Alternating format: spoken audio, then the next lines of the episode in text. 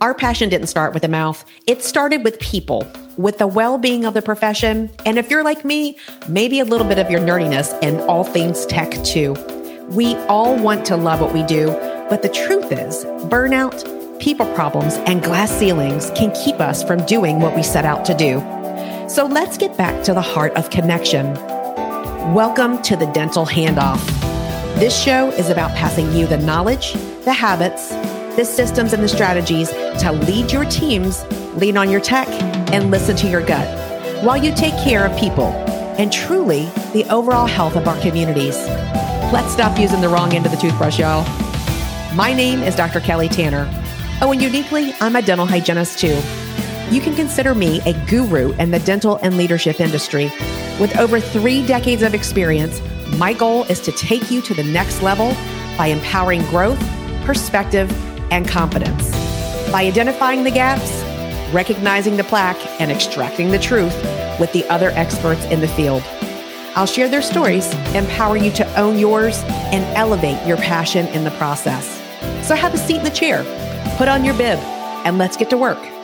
Hello and welcome to the Dental Handoff. I am Dr. Kelly Tanner, and I am your hostess for today's Dental Handoff episode with the Tim Donley. Hi, Tim. How are you doing today? I'm so good. I, I am such a big fan of yours. And I don't know if I shared this with you before, but I was, I've like been following you for years, not not in a stalkerish way, but you know, like because you're you're the science guy, right? We're all we all follow the science behind what it is that we're doing.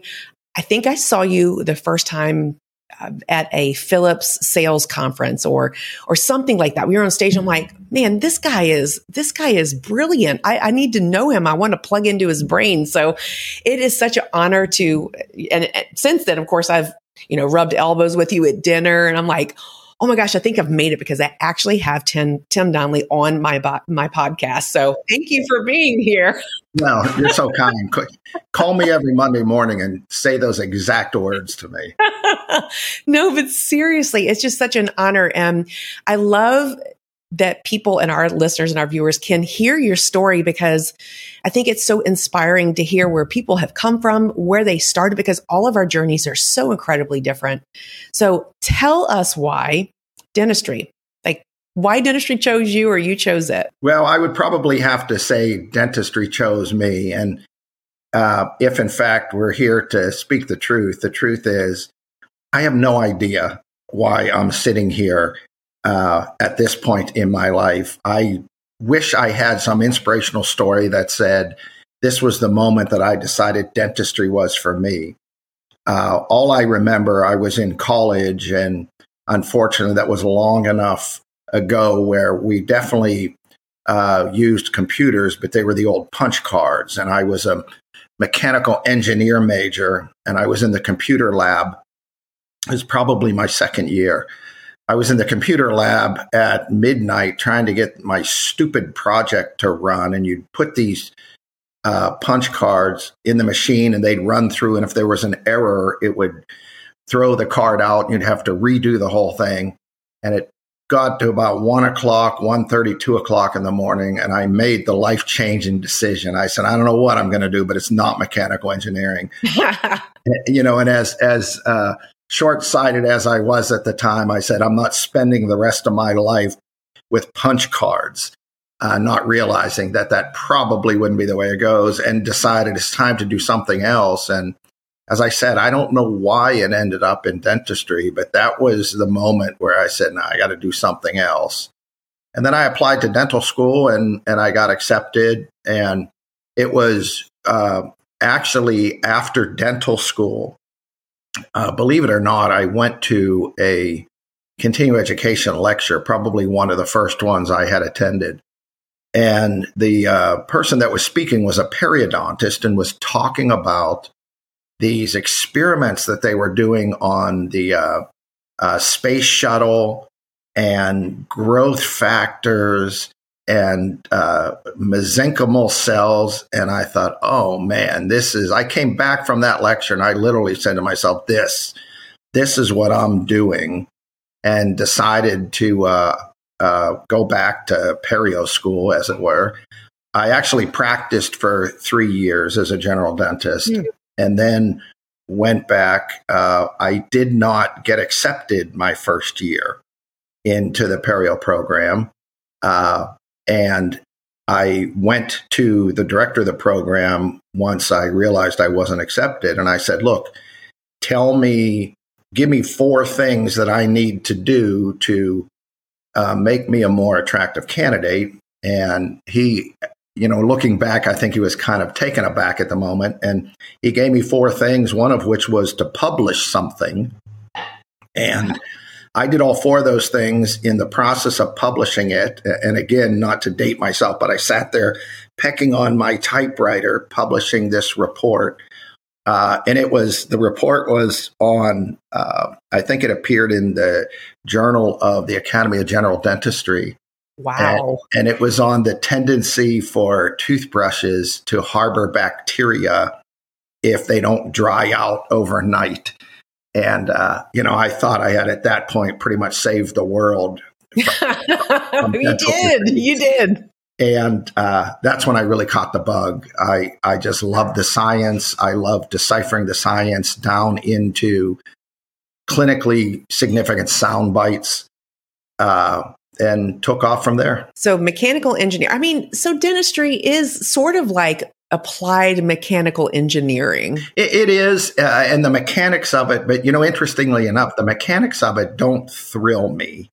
Mm. Uh, I do that. I, I, like with my implants having to design the mechanics of, you know, the direction of force, location of the fixtures, uh, cantilevers, and all that type of stuff. But I, I, I have always been uh, driven by the fact that uh, the mouth is connected to the rest of the body. That's really what kind of keeps me going. Yeah. Do you remember the other three things he told you other than publishing to make you the attractive candidate? It, it, it was publishing. It was to spend time with a periodontist, mm-hmm. meaningful time in the office to find out what that life is like. Uh, and no, I'd have to search for the other two. Yeah, yeah. It's I wasn't sure if it like stuck with you forever or you know, you still think about it every day or something. Sometimes that's true. Where because some of those things that they that you hear for a person that you go to for mentoring, they plant a seed for something else that usually ends up blossoming into a different direction. And it sounds like it did that for you with the with the researching and immersing yourself. Do you it sounds like you I know Tim that, that you you stay immersed in the research would you like to, you know, do this full time at some point in your life?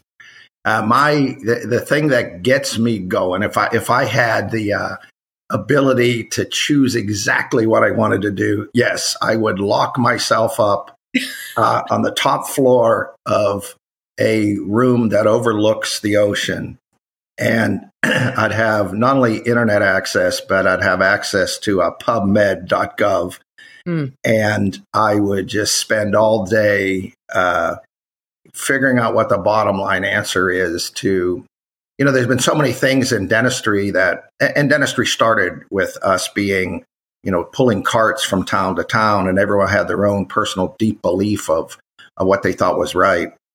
And while we give lip service to the evidence based approach, uh, we really haven't mastered that yet in dentistry. And you can look at the material that's available and you can make definitive statements. You can refine your clinical judgment based on what the evidence says, as opposed to what we've all done in dentistry too often, which is what you deeply believe in. And that's what I like doing. I like looking at that. One of the other hats I wear, I do some expert witness testimony. Mm. Uh, and I I enjoy that also because it forces me, and that in in front of your peers, a jury of your peers, you know, you have to justify every single statement you make. And it's an interesting journey when you say, well, this is the way it is, and this is what I think what happened in this instance. And then when you go back to try and document to support your statement, uh, it's been pretty eye opening at times. How did you get into ex- being an expert witness? Like, how did you start that? Uh, it actually was a, the, the first case I did had to do with a patient who had uh, some systemic disease. and had a mouthful of oral disease despite regular visits for 20 years. And, you know, we've always been um, uh, threatened in dentistry to the, the, the, extent of our medical legal concern was uh, making sure you have your charting because that's what they're going to look for. And it's, it's so much more than that. This, this was an instance where the legal system caught up to dentistry. And it was one of the first cases where they said, is there any potential that the ongoing disease in this patient's mouth, despite regular visits, despite documentation, contributed to the systemic diseases? And it turned out uh, it was it was the largest dental verdict uh, in in the state at that time. Whoa!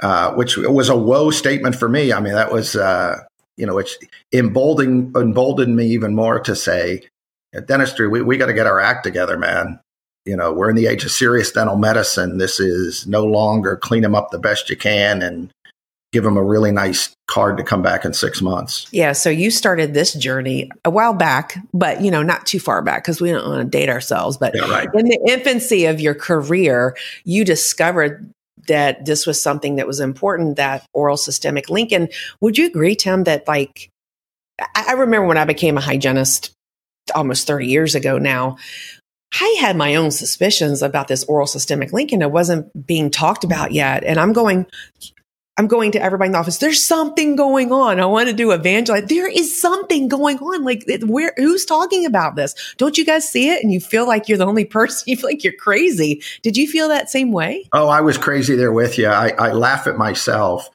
Uh, it was 25 years ago. Uh, I read a report that uh, gum disease might be linked to heart disease. And like, not just a light bulb, like a significant symphony went off in my head. And I thought, oh my God, like if I don't jump on this uh, train at this point, I'm going to miss the boat because this, it was so crystal clear to me that this is dentistry's future.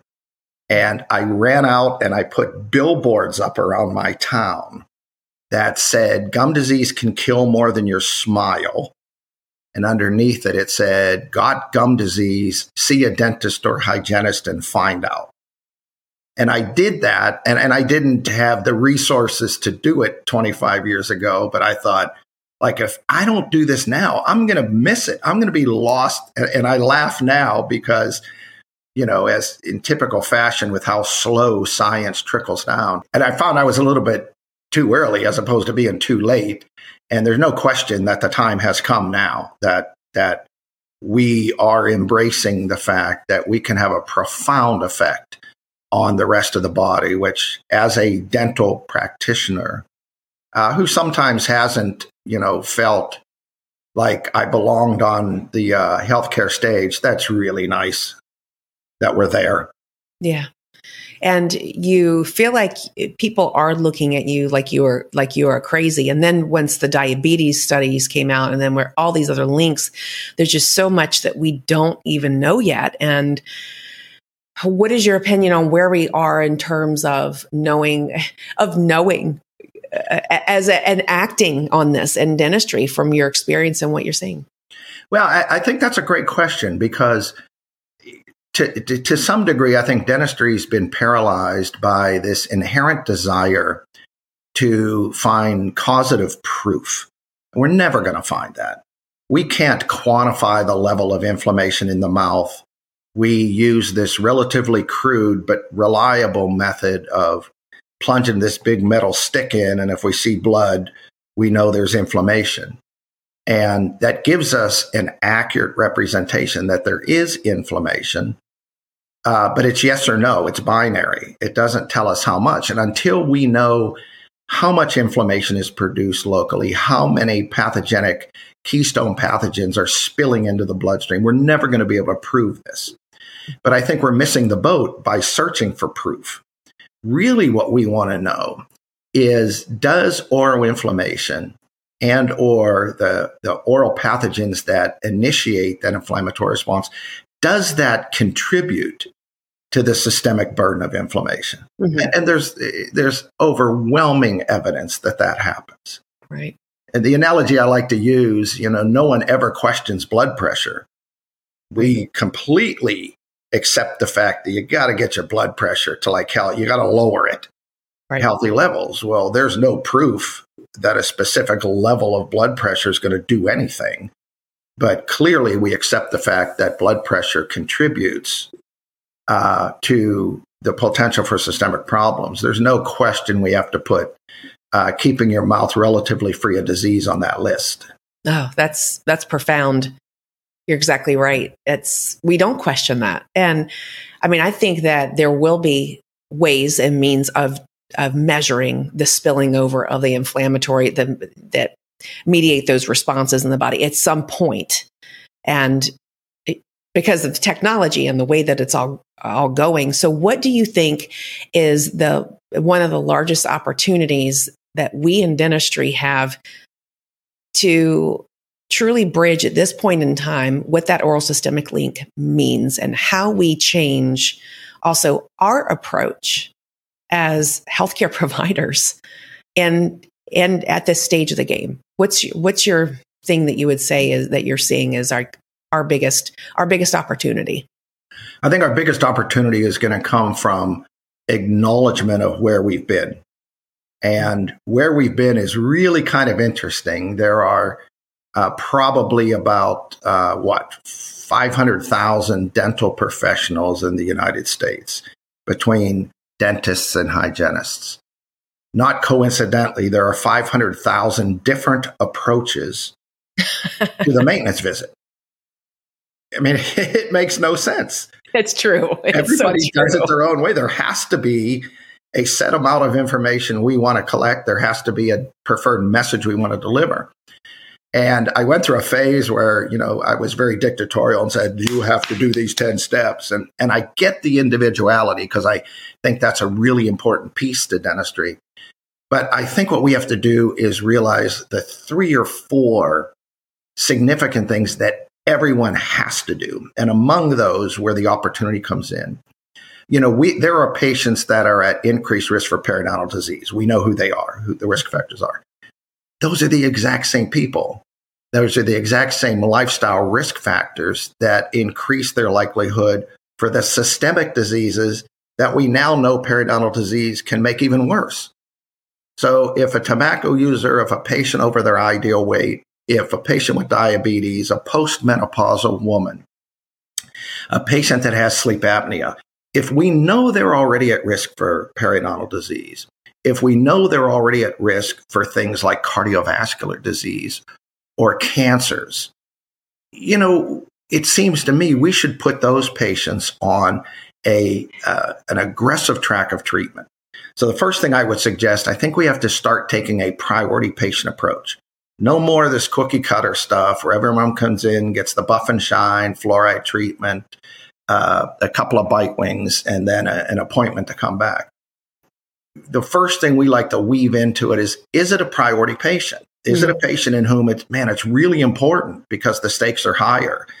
If we allow disease to persist in these people, there's no question it's going to contribute to their already increased systemic risk. The second thing is we have to realize that while periodontal disease is usually diagnosed on a patient basis or a full mouth basis, there's no question now that chronic inflammatory periodontal disease is a systemic disease with site specific presentation. We have to be site by site. We, we can no longer start at the distal of number two, give it a few good scrapes, go up the one side, down the other side. Maybe for variation, we'll start on the left side with the next patient. We have to ver- have a very clear understanding of what sites are involved what's the definition of a disease site? What's the definition of health site, of a healthy site? And we have to at least offer patients treatment that maximizes the chance that we're not just uh, going to convert the disease site to health, but to make it likely that that health is going to be maintained.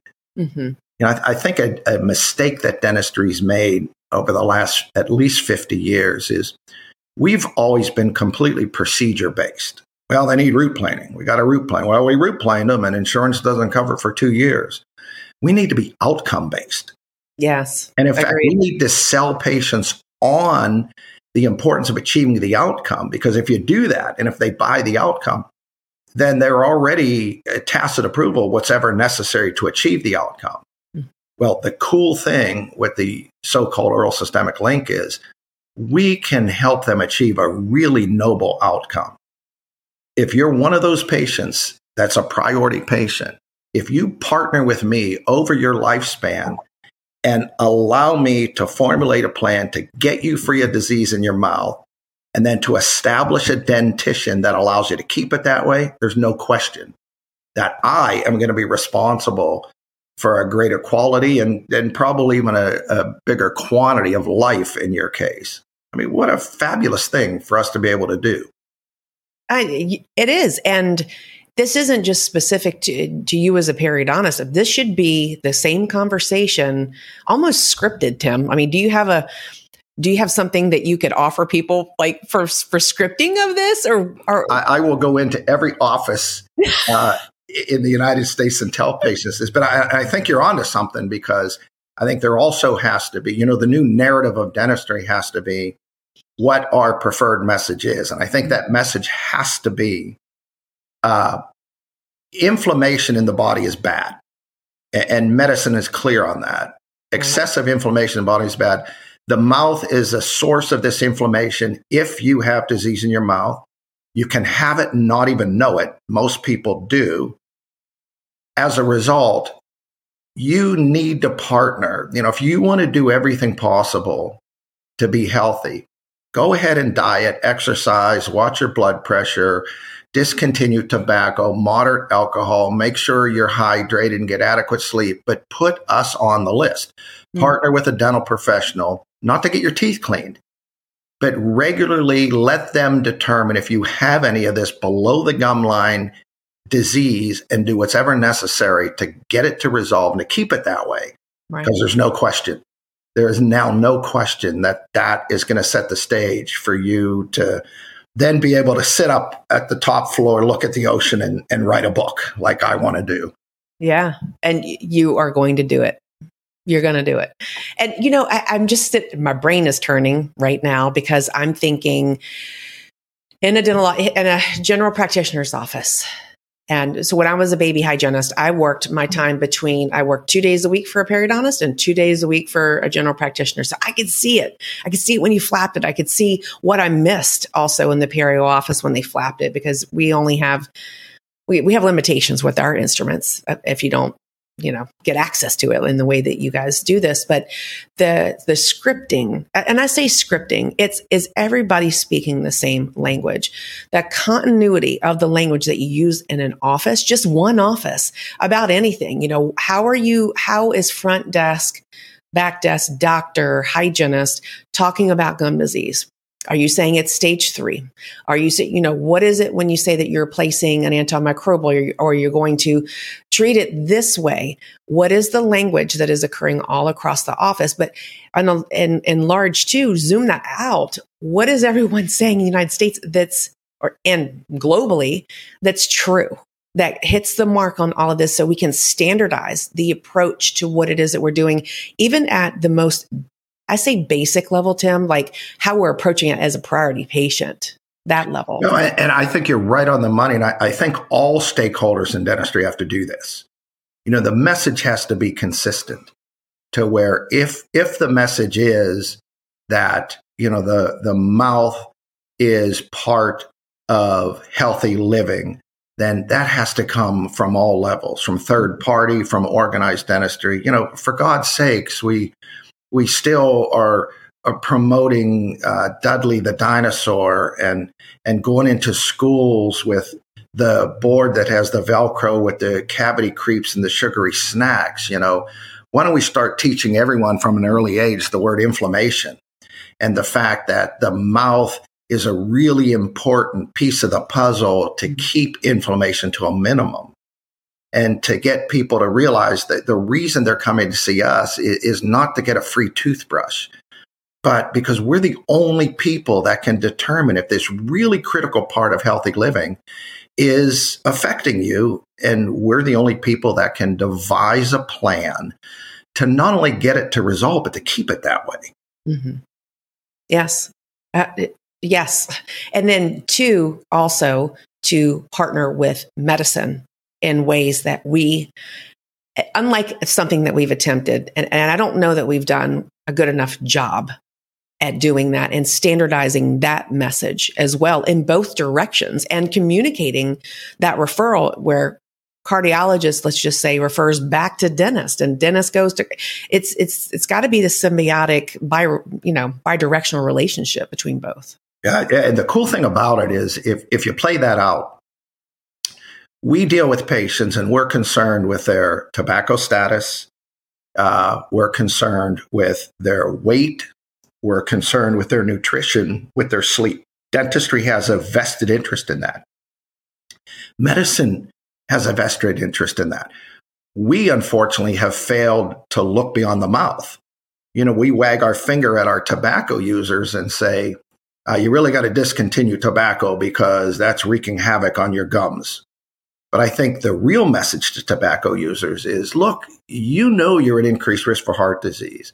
With your tobacco use, you're at increased risk for gum disease. Man, if we don't aggressively jump on this, it's going to further increase your heart disease we need you to make some lifestyle changes, not just from the standpoint of your mouth, but doing so is going to affect your overall health. So, with these priority patients, we can help medicine. We do help medicine when we manage the risk factors we have in common. You know, for dentistry to get more involved in uh, glycemic control for patients, which absolutely is coming from a public health standpoint. There's no question that dentistry is going to play a primary role in helping identify patients with undiagnosed diabetes or to help patients with a confirmed diagnosis to better control their blood sugar. Uh, there's no question that's going to continue to become more prominent in dentistry. Like, what an unbelievable service we're doing to medicine to do that. And medicine's right. receptive. I, I, work with cardiologists. They get it sometimes more so than uh, us with our typical uh, well honed apathetic approach in dentistry. You know, medicine is coming to me saying, tell us what to do. We don't know anything about the mouth, but we're willing to learn. Mm-hmm. Like, what a fabulous opportunity for us to then go to medicine and say, okay, here's the deal whenever we get a patient that's a tobacco user, that's over their ideal weight, or that has diabetes, or a postmenopausal woman, or if we screen someone with sleep apnea, we're immediately reaching out to medicine to say, look, we know this patient has these factors that we both have an interest in in improving. We're going to work hard to do that. We're on the case, you know, continue to communicate and what comes out of that, it's happened in my little conservative, sleepy town by doing this, is medicine then, when they encounter these people, they don't ask them, Have you had your teeth cleaned lately? They don't ask them, uh, When's the last time you saw a dentist or hygienist? They've been educated to ask the patient, Have you been checked for the presence of gum disease? and that which is the key question then they send the patient to me or to dentistry to say hey we know you're involved let us help you like we have no excuse in dentistry to sit around and complain anymore that nobody thinks that what we do is important or to complain from a business standpoint there's a massive opportunity to collaborate with medicine on the patients we have in common yeah. So, what are some actions that just general practitioners can take, or hygienist, or anybody at the team can take proactively to make that relationship, to make that connection with the area cardiologists or different specialists? Yeah, great question. I, I, number one, it has to be realistic. And in the true spirit of Tim Donley, you know, I always start by uh, trying to be as over encompassing as possible. So I would send physicians articles and and tremendous diatribes of what this relationship is all about. Now it has to be they have 5 seconds to pay attention to this. Number 1, I think you'll find they like medicine really likes to correspond by fax. Uh, a lot in medicine, believe it or not, they're like the only profession that that still isn't emboldened to the fax machine. we have a very simple letter that we send out. We continue to send it out. We're seeing this patient we have in common. We're aware of the relationship. This is what we're doing. And then it ends by saying if you have other patients in whom you're having difficulty establishing control of their blood sugar, or if you have patients in whom you're having difficulty reducing the inflammatory component or getting their blood pressure under control, we might be able to help. Hmm. And send them to us. And it's as simple as it's prepared. It's this all happens without my even knowledge at this point in the office. It's automatic, it's in the system. You don't have to be labor intensive. We just have to communicate, start communicating somehow. And I think that basic message is from a dentistry standpoint, we can help you. There's no question about that. And hey, you know, keep us on the list because since we can help you, you might want to send patients to us to let us alleviate the burden that the mouth is putting on their overall health. Right. That's it's brilliant. And so, see, that's another thing that you could offer to our listeners, that, like that letter, that template letter. I'm giving you so many ideas right now. well, I, will give you some contact information where I have all of that stuff. Yeah, no, and, and I'm being funny, but this is this is what needs what should be in my opinion standardized and standard of care that that standard that that patient is expecting because they need to know what the consequences are if it's not treated. And if we're not proactive about that that causes an issue because then they, they don't see the urgency in it they're like well they haven't done anything it's it's always been this way why should i do anything different and another key point that that's what's urgency of care has been missing in dentistry, and, and we dental professionals have propagated that. You know, we'll we'll say to patients, "Well, you know, it's we'll see how it looks next time." Yeah, I wouldn't worry. Is it bothering you? Nah, we'll see how it looks next time. Mm-hmm. My patients know that uh, getting their mouth relatively inflammation free is really critical, uh, and, and are focused on efforts to get to that point. And I think that's what we have to get to. One of the other things that we've done is we give patients now an inflammation score. We take the number of sites that demonstrate bleeding upon probing, divided by the total number of sites that are probed times 100 gives you a very easy percentage score. Realizing that bleeding upon probing is the most accurate predictor of inflammation. So my patients know when they come in, like their blood pressure, what's my score today? You know, if you're 80%, if 80% of the sites in your mouth have bleeding, you're not good. You know, they realize the whole game is to get that number as low as possible and at least allows us to quantify that a little bit. Yeah. And to and, and to be proactive in measuring that benchmark throughout go and keep it in remission, right? That's it's to it's to keep it healthy and to put that in a, and put them in the healthiest situation that they can be to maintain that overall health over time. I, I think you're right on. And, and let's face it, you know, our beloved pocket depth hasn't done it. Nobody understands it. Patients don't get it. It's difficult to demonstrate. Uh, the the percentage of bleeding seems to be a pretty readily understandable concept. Yeah. I love it. And that's what that's what they teach in dental hygiene schools. I'm a program director at a dental hygiene school and that's what we teach the you know the gingival index. I'm not sure if you you know use sure. that use that or a different variation, different flavor of that. But that's it quantifies it for the patient in a way that they can understand it because they don't understand what, what what one millimeter is. They're like, okay, that's small, that's a little bitty. Why do I care about that? Well, it's actually a big deal in the mouth because you got this much space. So to be able to quantify the the amount of inflammation that you can even see. And then, I mean, I think Tim, we can talk about this all day. I know we both love this subject, but there's, and, and the last thing that I'll say, and kind of summary and, and another point as well, is that the disease status of the patient is only what they know about. You yeah. know, we're finding things all the time that we have no idea what's uh, what's undiagnosed yet. So it's like we're the finders and the we have responsibility there to create that urgency for the patient in that direction. Yeah, I think you're right on. So it's Tim, how do people get in touch with you? This has been awesome. I just want to know more. I just want to be inside your brain. That's not changed. well, listen, the, the, next time we do this, let's schedule like six hours and we'll bore your listeners absolutely to death. But okay, we may have to do a uh, part two. I know you are passionate about this as, as I am. And, you know, the whole, I think you and I are part of that uh, growing awareness that all stakeholders in dentistry have to get into the age of serious dental medicine probably the best way and where a lot of my resources are, uh, I put together a website specifically to disseminate continuing education material, and it's beyondthemouth.com.